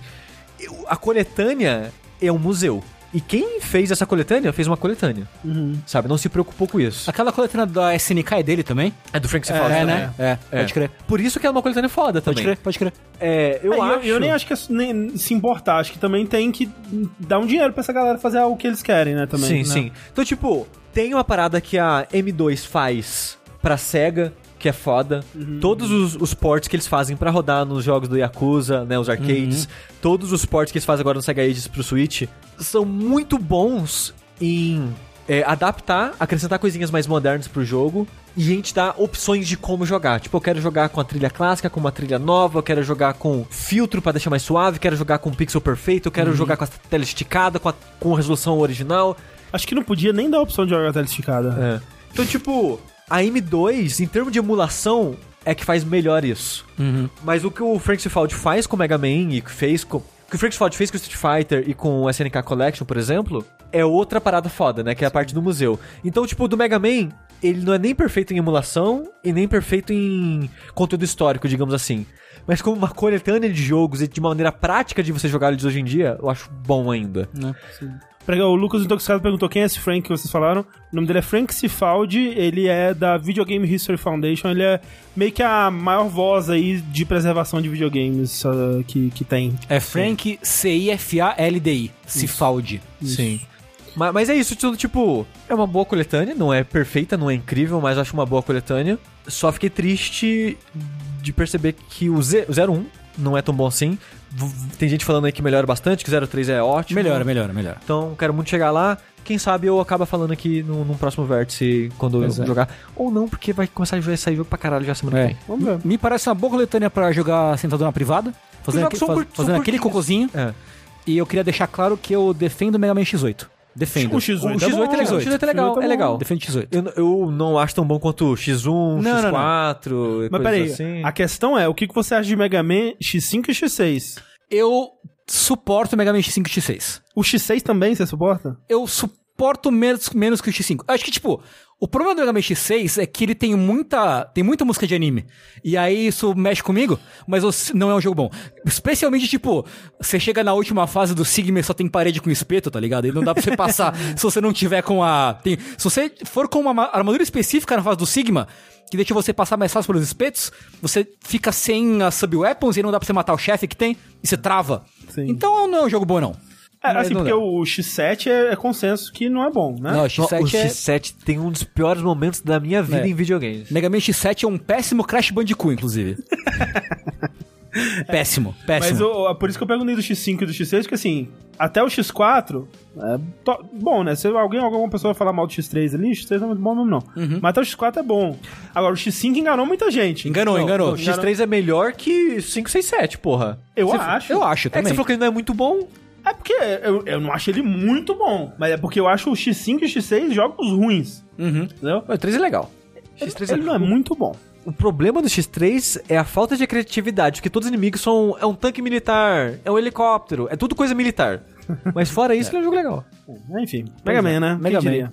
É, Vocês acham que a gente ainda, em, no- em nosso tempo de vida, Hum. vai ver uma, um revival de Mega Man para o mainstream com um jogo novo que não seja tipo um Mega Man 11, tipo a próxima evolução do Mega Man como um jogo AAA fudido? Triple A não. Eu, eu, eu, eu acho. Acho. Eu, eu acho que é possível. Mas, ti- tipo, como um jogo de plataforma ou como uma coisa que nem eles tentaram fazer uma época com o X, que ia ser uma coisa meio Metroid Prime? Eu, eu queria muito isso. É, eu queria ver o que seria, É, curioso. também, também. Eu acho que como como jogo de plataforma, ele nunca voltaria a ser, eu acho, um, um Triple A. triple A, um jogo de super exposição nem nada. Mas eu não sei. Eu não sei tipo, o que que eles poderiam fazer pra, pra fazer voltar Mega Man. Ainda assim, acho que é possível. É. É, A gente não sabe também, vai que daqui a uns 20 anos os jogos de plataforma entram em voga de novo. Como os jogos da. né? Os jogos mais lucrativos aí. Eu Eu acho. acho que plataforma nunca tá- teve tão em voga, né? Ah, ele já. Aqui assim, jogos de plataforma já foram, né? O Triple de sua época, mas hoje em dia época, é. as pessoas ainda jogam muito. Não, sim, mas digo em relação a isso, né? Do, do- dos grandes estúdios Ah, estarem sim. fazendo e tal. É tipo, a nova Capcom, ela tá legal, mas Uhum. não tanto assim. Sabe, tipo, É. não ao ponto de. Eu acho que ela. Eu acho que vai ser um X9. Uhum. Que já falaram que estão trabalhando Eu no próximo também, Mega é. Man. Uhum. Então eu acho que vai ser um X9. É. Mas eu não acho que ela vai fazer, tipo, um Triple A Devil May Cry 5 de Mega Man, Caraca, sabe? imagina o Mega Man na Ray Engine, com o Mega Man tipo um cara gato, assim, com os dentes bonitos. E, tipo, eu acho que daria pra fazer algo em terceira pessoa hoje em dia. Se colocar uma espadinha do zero na mão dele, colocar umas outras possibilidades Dark ali... Souls. Caralho. O que você tá me dizendo é que Sekiro... Não, que tipo, você tem melee e tiro. Imagina, tipo, um Mega Man estilo Vanquish, assim, não, tá ligado? eu acho que eu acho que se- eu acho que teria que ser isso. É. Eu- É meu, assim, ó. Quando saiu o Vanquish, eu acho que nos vértices da época eu já devo ter falado isso. Mas o meu sonho, quando eu joguei Vanquish, era eu quero um Mega Man assim. O problema, o problema do Mega Man Vanquish é que, pelo menos pra mim, assim, uma parte muito importante de Mega Man é a parte, parte de plataforma. Ah, então, e né? plataforma no 3D é complicado, né? É difícil difícil, fazer. É difícil fazer. fazer. Se você não é a Nintendo, rapaz, é, difícil. Mas eu ainda acho que dá pra fazer um, um Mega Man focado em exploração e poderzinho. Tipo, Pode derrotar ser. os chefes, pegar poder e você reexplorar as áreas na, na ordem que você quiser. Ó, na parte de plataforma ele joga que nem é, Prince of Persia, Sands of Time. Ô, louco. Gosto. E, e na parte de tiro é que nem Vanquish. Aí, aí Perfeito, sim, perfeito. Mega Man correndo pela parede, dando umas piruetas. Porra, aí esse é o futuro que eu quero pra mim. Eu gosto. É, o futuro que eu não quero pra mim, Tengu, Oi. é ser despencado de um poço com outros soldados e cair num buraco cheio de coisa horrível querendo Ou matar não, gente. e aí alguém mandando você, sai daqui, vaza daqui. que é o próximo jogo que a gente vai falar. Que é o tal do DTFO, ou GTFO, ou vaza daqui. Sai da minha aba, sai pra lá. Eles tentam fazer como se fosse uma gíria pra outra coisa ou eles admitem que é uma sigla pra Get the Fuck Out? É, eu acho que não tem uma sigla in-game que é tipo, sei lá, o Fear, tá ligado? Sim, que tem um sim, nome. sim. Eu acho que não, é só tipo uma brincadeirinha juve- pueril, Pueril. da parte da, da gloriosa Ten Chambers Collective, que é um estúdio sueco, indie, né? É, que lançou em dezembro, na verdade, esse jogo que está ainda em Early Access, né? O que é? Então, o que é GTFO? GTFO é um jogo de tiro cooperativo, em que, como o André falou, você é um cara, você é um prisioneiro, aparentemente, que é arremessado, é, lançado, jogado, é, dropado em um lugar muito escuro, muito sinistro. Falou, procura essas coisas aqui pra nós, na moral, e tenta sair vivo. E o objetivo do jogo é meio esse, assim, você, é, de uma até quatro pessoas, é, investiga um lugar misterioso, escuro e sinistro atrás de, de coisas. É- À primeira vista, ele parece um outro Left 4 Dead-like, assim, né? Um jogo cooperativo, eh, multiplayer, FPS, com exploração, com uma temática meio, meio zumbi, meio sobrevivência, meio eh, recursos escassos, Sim, ele, sabe? não- ele não tem necessariamente classes, mas ele tem loadouts. Tem né? loadouts, né? É. Mas no fim das contas, ele é mais um Left 4 Alien Isolation, assim, do que um Left 4 Dead, na verdade. É, Vendo. Eu não joguei o. Aham. Eu não joguei o jogo e vendo o gameplay que tá passando aqui agora, ele tem algum elemento ou influência de Vermintide? em que sentido? Que o Vermintide ele é meio que um Left 4 Dead, né? Com Ele é bastante melee. Então, mas ele é menos por quê? Porque ele é muito, muito, muito, muito focado em stealth, em furtividade. Por quê? Você tem os inimigos esperados no cenário, assim, o cenário, ele é sempre o mesmo. Os objetivos, né, que você tem que pegar, os itens, as chaves, não sei o quê, estão sempre no mes nos mesmos lugares. Por, por missão, né? Porque a gente Isso. nunca passou a primeira missão. Nunca passou né? na primeira missão. Então a gente tá sempre jogando a missão que eu acho que é a A1 que chama, né? Uhum. Mas depois que você passa a A1, você pode escolher outras missões e Isso. tal, assim. Isso. Então as missões são fixas, não é procedural. Não é São procedural, fixas, é. elas são fixas. O que muda é posicionamento de itens e número e posicionamento de inimigos. Então, por exemplo, tem vezes que você vai, começa e a primeira área é segura, não tem nada. Tem vezes que a gente desceu e tinha, tipo, três de um mob mini boss na cara, assim, tá ligado? Tipo, eita, sabe? Que, que coisa esquisita. E a Então- gente sentiu até assim, tipo. Tinha vezes que a gente não encontrava nada de é, item de cura, Uhum. munição, né? Porque tem alguns recursos, né? Tipo, você tem o recurso da sua arma, obviamente, é a munição. O recurso da sua vida é o, o item de cura. E tem também as ferramentas que você usa, né? E aí É. tem um recurso específico das ferramentas que você também tem que achar. E aí, quando a gente foi mal nessa missão, a seguinte foi muito mais fácil É verdade. tava bem mais farto, né? Então, Sim. eu acho que ele tem um AI director ali, onde ele vê, hum, os caras estão tendo dificuldade, vamos fazer um pouquinho mais fácil da próxima vez, ou É. vice-versa, né? É porque, como o André falou, você tem lo- loadouts, né? Quando você vai começar a missão, ele tem quatro itens específicos: uma arma primária, uma arma secundária, uma ferramenta, que pode ser tipo uma sentry Pode ser, tem uma aquela arminha de cola lá que tem igual no No, no Prey? no Prey, né? Que É. você meio que faz uma barricada, ou que você pode botar no chão pra prender o inimigo, ele cola na, na, na coisa e fica imóvel. É, E tem também ah, o biosensor, que eu acho que é a mais legal de todas, e até, tipo, é, é injustamente necessário você ter alguém no seu time É com o biosensor. necessário. Eu não sei como jogar sem isso. É, porque assim, os inimigos eles estão lá, eles não começam agrados em você. Só que se você liga a lanterna na cara dele ou faz algum barulho, eles acordam e vêm te bater. Qual é a solução? Você vai com o biosensor, que é um radarzinho do Alien, É idêntico, é igualzinho o ra- o radar do Alien. né? Que te mostra, ah, tem um inimigo aqui, tem um inimigo grandão aqui, tem um monte de inimiguinhos aqui. É, você não sabe é, qual inimigo é, né? Às vezes dá pra saber pelo tamanho do, do blipzinho no seu radar que é um inimigo maior ou menor, mas nem sempre. E às vezes também não dá pra saber se ele tá na próxima sala, ou se é uma sala pequena, É. ou se é uma sala grande e ele tá no fundo, ou se ele tá em outra sala, porque ele só te mostra em questão de proximidade, É. né? Tem uma sala específica na primeira fase que ela, tipo, é um breu, não tem nada. Você abre a porta e não dá pra ver porra nenhuma. E pelo biosensor você nunca sabe se o inimigo tá no andar de baixo, no andar de cima, Isso, é. não- no fundo, na frente, e, tipo. Então é sempre uma atenção, porque a gente É. fala, a gente olha, cara, atrás dessa porta tá o inferno. É. Aí vai lá o Tengu bota centre, aí o, a gente tava jogando com o Lucas do Náutico, né? O Lucas preparava os blobzinhos de, de, de, de cola dele pros inimigos grudar no chão. Bora lá, vamos abrir? Não tinha nada. Nada, abre a porta. tavam no segundo andar. Foda-se, não tem ninguém. então tem, tem muito disso. Sim. É, Então é um jogo que você tem que dar muito foco em furtividade. É. Você tem que matar os inimigos na pancada o máximo possível, porque eles são muito fortes. Sim. Né? Os inimigos são resistentes, dão muito dano. Você tem pouca bala, as balas não dão muito dano. É. Se a sua Né? vida acaba num piscar de olhos. é tipo, sei lá, assim. você toma três tapas, quatro tapas e morre. É. Né? Ah, Então, assim, ele é muito focado em, em furtividade, você ficar preparadinho, andando agachadinho na manha e rezar pra sobreviver, basicamente. É, a gente chegou. Eu nunca consegui abrir a primeira porta de chave da primeira fase. assim, porque o jogo é muito difícil. E, tipo, sei lá, É, é muito difícil, é. eu tentei, com grupos diferentes, eu tentei, sei lá, um total de sete vezes, oito vezes, nove vezes, e nunca consegui passar da primeira, primeira da O lance, porta. o lance é, a primeira vez que eu joguei, eu joguei só com o Tengu, Uhum. estávamos só nós dois na, na equipe, e depois jogando com o Lucas na, na equipe também, né, que eu nunca joguei com a party completa ainda, Nem eu. é, mas a sensação que dá é que ele não necessariamente escala a dificuldade. É. Então, se você tá jogando com duas pessoas, é super difícil. Uhum. Tipo, com três pessoas fica um pouquinho menos, e com quatro pessoas, eu acho que é o ideal, assim, eu acho que com quatro pessoas que estão se comunicando e estão, Uhum. né, planejando as coisas ali, eu acho que é o, é o sweet spot pra conseguir terminar. Eu, obviamente deve dar pra, pra terminar de solo e, ou com duas, três pessoas, mas me pareceu muito É. difícil. Cara, eu acho que, tipo, com menos de três pessoas é impossível, eu acho. É, eu acho que não dá. Tipo, o mínimo é três pessoas e o máximo, e obviamente o máximo é quatro.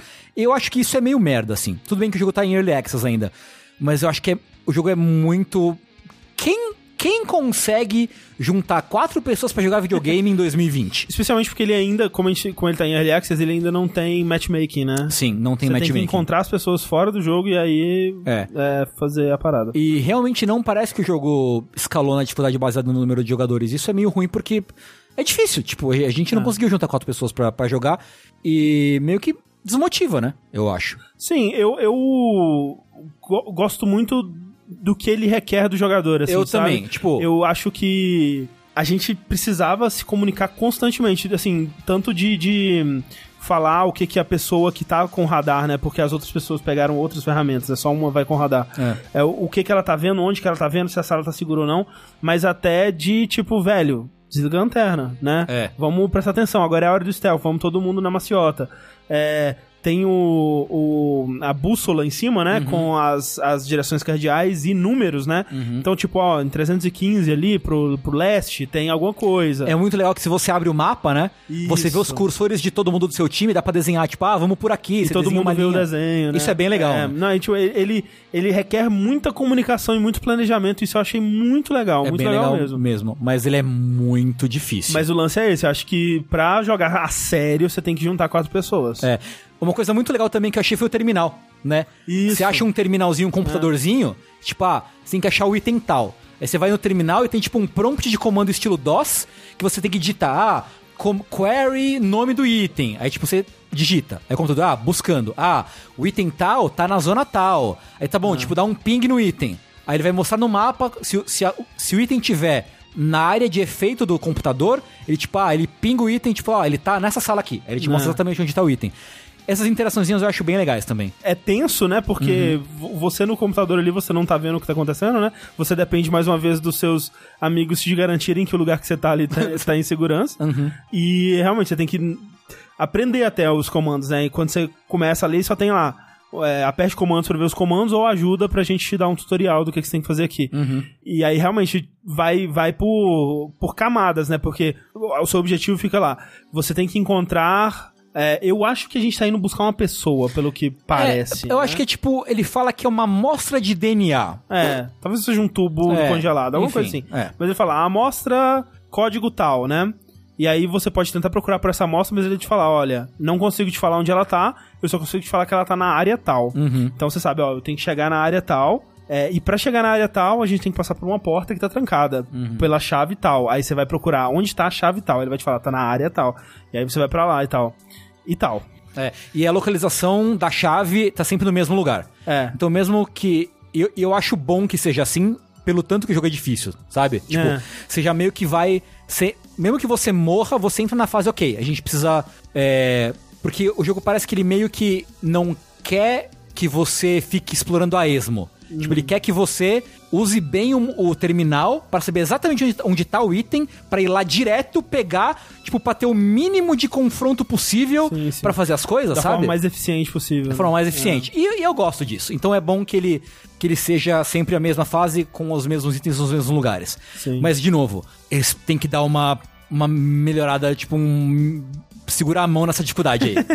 Vocês não terminaram a primeira missão até agora? não. Não. A gente não passou da primeira porta da primeira missão. Não, e Tipo, assim, o lance é, É. quando a gente tá. é, a gente não sabe o, que, o quanto mais a missão se prolongaria, né? Sim. Mas o lance é, na vez que a gente tava jogando melhor, né? E que foi ontem, a gente tava jogando em live. Uhum. É. É, né, a gente, porra, conseguimos uma chave, vai ser show, tamo bem. A gente tava indo mó bem, é, com pode crer. bastante munição, vai É. ser show, vai ser top. Aí quando tava voltando, explodiu um transformador aqui na rua e foi a coisa mais assustadora que eu já vi na minha vida, uma das.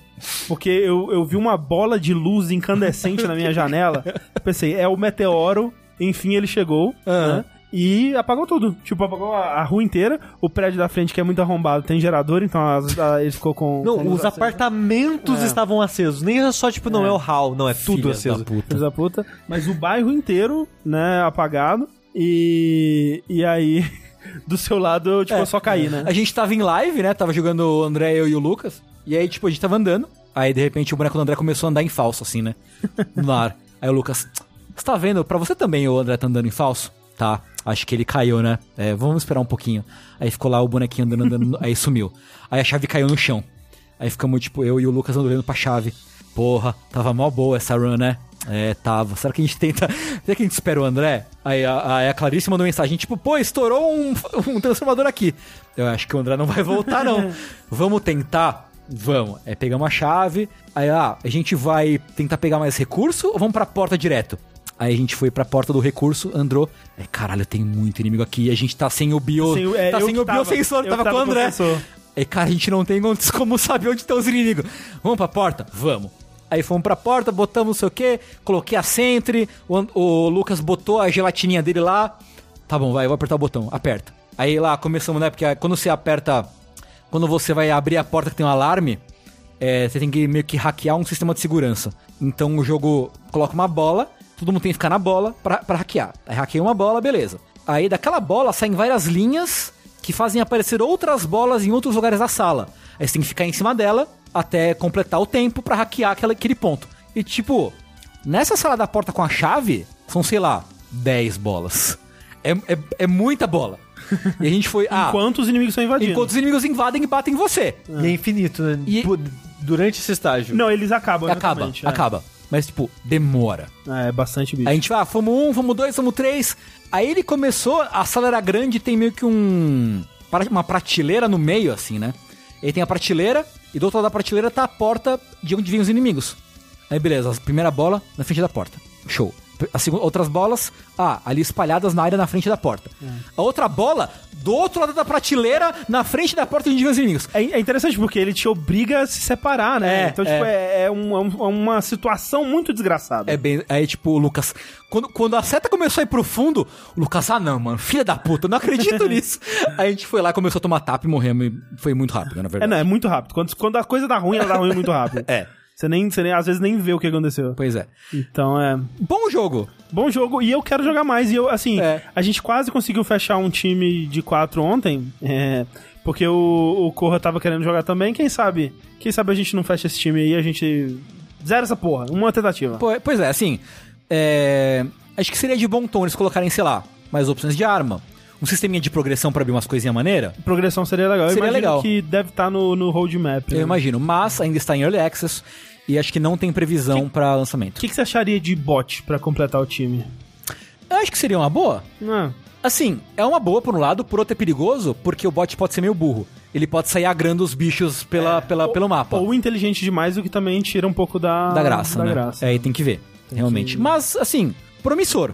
É, acho, achei legal, tirando essa parte de ser, de ser desgraçado demais. E eu tô surpreso de estar em Early Access ainda, porque ele lançou o quê? Meio do ano passado? Foi mais pro final. Ele saiu em dezembro, olha. Ah, foi dezembro? Dezembro. Dezembro. Nossa. Assim, ele foi anunciado em 2017, Isso. mas o Early Access saiu no Steam em dezembro. Na minha cabeça tinha saído há mais tempo, porque eu lembro do Lucas do Nautilus falando quando ele começou a jogar o- Aham. o, jogo e tal. Então na minha cabeça era tipo, muito mais tempo, mas ok. É, é isso. GTFO. GTFO é o Great Teacher é, Fudido Onizuka. Isso. Francisco Nizuka. Great Teacher Francisco Onizuka. É o título do podcast. Maravilhoso. É. É, E esses foram os jogos de hoje. Como a gente tá com um programa um pouquinho mais curto que o normal, não vamos dar essa, essa moleza pro sushi, não. vamos ler uns e-mails que o pessoal mandou aqui, rapidinho. Vamos. É, para você ter o seu e-mail lido aqui no Vértice, você pode mandar para vértice.jogabilidade.de e mandar lá sua pergunta sobre o universo dos videogames, dúvidas, questionamentos, tópicos para serem discutidos, tudo mais o que der na sua cabeça, que estiver envolvendo o joguinho, manda lá, vértice.jogabilidade. Muito obrigado a todo mundo que mandou suas mensagens. Tengu, Oi. lê pra gente esse primeiro aqui. Leio sim, senhor. É, o nosso primeiro e-mail do dia é do Lucas Canabarro. É, Olá, jogabilideiros. Tudo bem com vocês? Estão hidratados? Sim. E sim. Sim, sim. É, ótimo. Me chamo Lucas e há pouco tempo entrei para o mundo dos Trophy Hunters. Ih, olha lá. Hum, lá vem. Muito por causa de vocês, inclusive. Caralho, Desculpa. eu sinto É, muito. Culpa sua, Sushi. É, tenho lá minhas poucas platinas, mas sou feliz por ter platinado Persona 5 e Hollow Knight. Obrigado, André, pela dica do glitch. É verdade. Olha lá. É, Persona 5 é um que eu queria ter platinado, mas, Mas é Persona 5 é dedicação. É, minha esposa platinou. Ela, Olha, ela jogou, ela jogou duas vezes seguidas do jogo, inclusive. é, eu comecei a fazer isso, mas n- não tive a determinação. O que vocês acham sobre o conceito de Trophy Hunter? Qual foi a primeira platina e qual a mais difícil que vocês conseguiram? Se focar em platinar às vezes pode ser negativo por, por você se focar mais em troféus do que apreciar o jogo em si, adoro vocês. Forte abraço e mantenham-se hidratados. Muito obrigado Eu- pelo seu e-mail. Então vamos lá. É, o que vocês acham sobre o conceito de Trophy Hunter? Eu, assim, primeiro eu tenho que responder a última pergunta dele. Opa. Que eu acho que é, é saudável, você tem que maneirar nisso daí. Porque, tipo, uma coisa que eu tive que forçar, e pra mim agora já é natural, mas quando eu comecei a platinar as coisas, é a primeira vez que você vai jogar o jogo, joga o jogo. Uhum. Se diverte, relaxa. Não fica pensando nisso, porque isso vai entrar. Na su- vai isso vai ficar na sua cabeça e vai te impedir de só aproveitar a experiência. Às vezes até te dá spoiler. Exato, É, às vezes te dá é. spoiler. Então, tipo, você conseguindo balancear isso de você jogar o jogo na moralzinha, se divertir e tal, e depois se preocupar com isso, eu acho isso bem legal de fazer. Se você tem tempo, se você tem disposição, pô, vai lá e faz, por favor. É que também depende muito da filosofia de cada um, né? Assim, Sim. a gente, a gente tá sempre tentando jogar uma, uma grande quantidade de jogos pra gente sempre ter o que falar, né, aqui no Jogabilidade. É, outras pessoas, talvez elas só que é, tipo, o objetivo dela seja a platina. Tipo, o que move ela a jogar jogos é conseguir a platina. E, assim, não é o que move a mim, né? Mas cada um, cada um. É, E. e não parece muito saudável pra mim também, assim, mas né, você faz o que você quiser. Não, não sei se não parece saudável, porque assim, se com 100 horas disponíveis pra jogar, você talvez jogue três jogos. A pessoa jogue um, mas ela vai tirar a mesma satisfação, porque pra ela o prazer tá não, na não, platina. não, o que eu digo que é, eu não quero jogar, eu quero platina, entendeu? Mas aí só muda o objetivo, entendeu? É, parece, uma, parece uma parada compulsória É, meio sei. estranha. Acho que depende ok. do nível. Eu já contei sobre quando eu me envolvi com um grupo de Trophy Hunters. Acho que não. Acho que não. Quando eu tava. Era uma vez. Eu entrei no jogabilidade. Não, não, não. É, foi quando saiu o Bioshock 2. Olha, E, Bi- e Bioshock 2, ele tem troféu do multiplayer. consumiu o sushi também. né? E aí tinha um amigo meu que ele. que é- talvez ele ainda seja muito Trophy Hunter. No caso, é, Achievement Hunter, né? Porque era no Xbox 360 no caso, que a gente jogava. E aí ele falou: pô, eu tô com uma galera aqui, que é um pessoal Trophy Hunter profissional. que a gente vai farmar os, os achievements do, do, do Bioshock Multiplayer. Você quer vir com a gente? Eu, não, demorou, bora aí. Não tô fazendo nada mesmo, né? Vamos, vamos nessa. E aí, tipo, e aí, galera, beleza, beleza, não sei o quê. Ali, ah, não, aí tem toda uma organização, porque o horário, porque não sei o quê, você faz não sei o quê, você faz não sei o quê, uma ordem de. Tem tipo a, a, a pauta do dia, assim, né? Do, da sessão de, de caça ao achievement. E aí a gente tava todo mundo no, no chat de voz do Xbox conversando enquanto fazia o o- os achievements, né? E aí um dos caras falando, porra, não sei o quê, porque é foda, né, cara? É. Outro dia, sei lá, a gente tava lá no fórum, aí tive que fazer uma retratação pública porque eu usei um, um glitch legal pra ganhar um achievement, a comunidade ficou, pagou- pegou meio mal. Meu Deus. E aí eu fiquei pensando, caralho, onde que foi? Onde, eu- onde eu estou me metendo, assim? Então, assim, existe um grau meio problemático de Trophy Hunter, Sim. né? Hum, sim, de fato. Mas tudo depende do, do, do, do- do grau Tudo do depende negócio. do nível, Se de você não precisa é. fazer uma retratação pública por usar um glitch pra platinar Hollow Knight, por É. exemplo. Não, imagina a comunidade Trophy Hunter o que acha de Nier Automata. Pois é, É, você pode... verdade, é. é. Ridículo, absurdo, ridículo. Você traiu não só o jogo, mas a você mesmo. você traiu a sua platina. Fazer save scam pra platinar Demon Souls? Absurdo, absurdo. Mas eu lembro assim, quando eu comprei meu PS3, que foi logo quando o PS3 começou a ter troféu, né? É, eu fiquei apaixonado, assim. E nesse, nesse período inicial, eu joguei alguns jogos só pela platina. Eu joguei aquele Exterminador do Futuro, joguei o... Avatar. Você jogou Esse eu não Avatar? joguei, não joguei. Acho que esse era só no Xbox. Ou joguei aquele... hum, O Sega Genesis Collection lá, que tinha, era muito fácil de platinar. Você comprou aquele Lingering Shadow Lingering Shadows. só Yikes. pelo troféu. Tinha um que eu fiz que era muito legal, que é o Band Hero. Você fez do Band Hero? Não fiz o Band Hero. Que tem um troféu que é um roadmap, entre aspas, né? Que você pega, jogar uma série de músicas com. pegando pontuação X, acho. E aí, qual é que era o.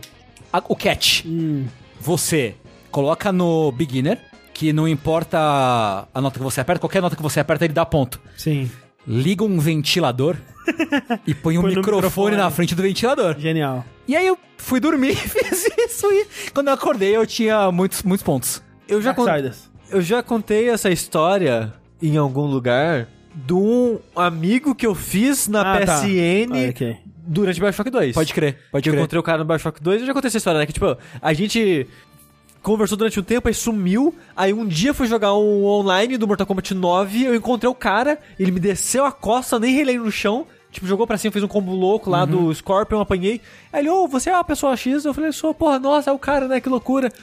E nessa época eu voltei a trocar ideia com ele, e ele platinou o Mortal Kombat 9. Só que o Mortal Kombat 9 você É o- é precisa absurdo, é absurdo. de 24 horas de gameplay com cada personagem. É ridículo, é ridículo. Ah, então o que ele fazia? Ele deixou o videogame ligado por semanas, 24 horas em cada personagem. Parado. Só no jogo aberto lá. Olha né? isso. Tipo no modo treino do personagem. Duas coisas que eu fiz parecido com isso, mas nem, nem perto desse nível, foi no Darksiders, que tinha é, Andar de cavalo. é, uma quantidade X de, de andar de cavalo, aí eu peguei uma, um elastiquinho, prendi no analógico pra ficar empurrando, né? Fiz duas vezes. Quando platinei no PS4, fiz de novo. E no Scott Pilgrim, que é, eu não tinha amigos pra jogar e tinha uma- um, um troféu de reviver o amiguinho 25 vezes. Aí eu ligava outro controle, jogava, né, com os dois, assim, aí o amiguinho caía, eu ia lá e revivia ele. Eu me senti tão triste fazendo isso e solitário que eu acho que eu nunca mais fiz nada desse tipo. Já entrando na pergunta de qual foi a platina mais filha da puta que, que você já pegou, que não é uma platina, é uma milada, entre aspas, porque foi no Xbox, mas eu milei Assassin's Creed 1.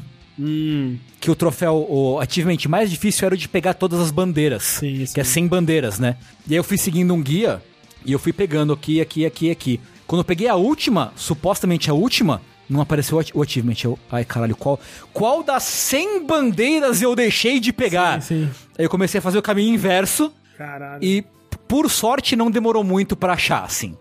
Mas eu fiquei muito desesperado. Nossa, pra mim isso aconteceu com o Infamous. Hum, Que no Infamous tinha uns shardzinhos que você Pode pegava. crer, pode crer. E você, pra encontrar os shards, você clicava o analógico e ele dava um ping, assim, tipo, É. tem shards em volta de você? E aí aparecia. E. Desculpa, laser, alguma coisa. É. Tem, tem, tipo, ele mostrava se tinha é, shardzinhos em volta de você num raio es- específico. E eu passei, eu fui andando o mapa inteiro, sem guia, sem nada. E, e aí cheguei no final, faltou, tipo, sei lá, três. E, velho. Eu tive pesadelo com isso. Eu tive pesadelo que eu tinha que passar pelo mapa inteiro. De novo, eu fiz isso de novo. Enfim, eu platinei a, a Infamous. hum. É. Teve uma do King of Fighters 12 também. Eu contei a história do King of Fighters 12? Eu, tenho- eu que sinto não. que sim. Mas tem uma- um, um troféu do King of Fighters 12, que aliás é um péssimo jogo, é, que você tem que enfrentar todo mundo com todo mundo. Tipo, você pega o Kyo com o Kyo. Tem que enfrentar o Yori, a Leona, o Kim, o Ralph, o Clark, todo mundo com todo mundo. Aí. Então o que, eu fiz? Eu fiz uma tabela no Excel e fui tipo, ah, eu enfrentei o, Ki- o Yori com o Kyo, o Ralph com o Kyo, e eu fui marcando. E tipo, você tem que fazer isso no arcade. Hum. E não tem como controlar quem vem no arcade contra você. Sim, então, às vezes, sim. você faz uma run e não vem quem você quer. E você tem que repetir, repetir, repetir, Nossa. repetir. E aconteceu a mesma coisa. Eu cheguei, agora eu completei. Não apareceu o troféu. Caralho, Aí velho. foda-se, foda-se, enfiei no cu esse jogo. Desespero. E nunca mais joguei. É, a pior coisa é isso. Tipo, às vezes buga o troféu. Você fez tudo direitinho É. e não veio. Porra, velho, que inferno. É. Enfim. Troféus, né? Mais- Mas, é, mas qual foi o mais filho da puta? É. Eu acho que foi do Catherine que a gente pegou. É, o do Catherine é bem Parece filho da puta. puta mesmo, Não. Catherine. É. É de difícil, eu acho que foi o mais difícil. O, o mais difícil que eu não peguei, mas tentei, é o do Vanquish. É Que muito o, difícil do O Vanquish. último trial do Vanquish é ridículo. É, é bem imbecil. É, o, o do Outer Wilds, eu acho que eu não teria conseguido se o Sushi não tivesse... A do Outer. Wilds eu faria de novo. É. Joga aí Tengu no PS4 pra eu pegar a platina pra você. Eu que é não. o de pousar no sol. Tá E um, e um recente que eu, eu não me orgulho quando eu penso em, no que eu tive que fazer por esse, por esse troféu, me dá um certo enjoo, assim, foi o do Bloodstained, que você tem que criar todos os itens e pegar céu. Nossa, foi tão rapidinho. Nossa, eu, eu terminei o jogo, fiquei mais umas 10 horas só pra fazer esse não, troféu. eu, eu não levei tanto tempo assim, não. E assim, eu já falei isso várias vezes. Dark Souls 3, eu joguei ele né, no Xbox, naquela gambiarra que a gente fez na época. E quando fui jogar no PS3, já era a minha segunda vez jogando. Uhum. Então eu terminei o jogo em, sei lá, acho que foi tipo 16 horas, um negócio assim. E eu devo ter ficado esse mesmo tempo só pra farmar os itens Nossa, é muito chato. É muito chato. Da- do, do Souls eu só platinei o, o- os principais, ou seja, eu não platinei o 2 nem o 3 em uma versão. Eu só platinei Bloodborne, não tive saco de, de platinar os outros. Porque o Bloodborne é bem fácil a platina dele, na verdade. É, é o mais fácil, é o mais É. fácil. Eu platinei Demon Souls, Eu não- Dark Souls, Dark Souls Remaster, Dark Souls 2, Dark Souls 2 Scholars, Dark Souls É. 3, Eu- Bloodborne, Sekiro, é, Lords of the Shadow, Nioh e... Lords of the Shadow é o Castlevania, mas você platinou É, também. eu platinei também. O... Salt. Sanctuary... Caralho. Nossa, foi... Nossa, Você platinou Nioh, Sushi? platinei. Haja saco, hein? Chato sushi. pra caralho. Sushi tem um. Gente, vocês não estão vendo aqui, mas tem um saco de sushi. E assim, esse rendeu, então eu vou só um mais rapidinho aqui. Hum. Da Josi Fonseca.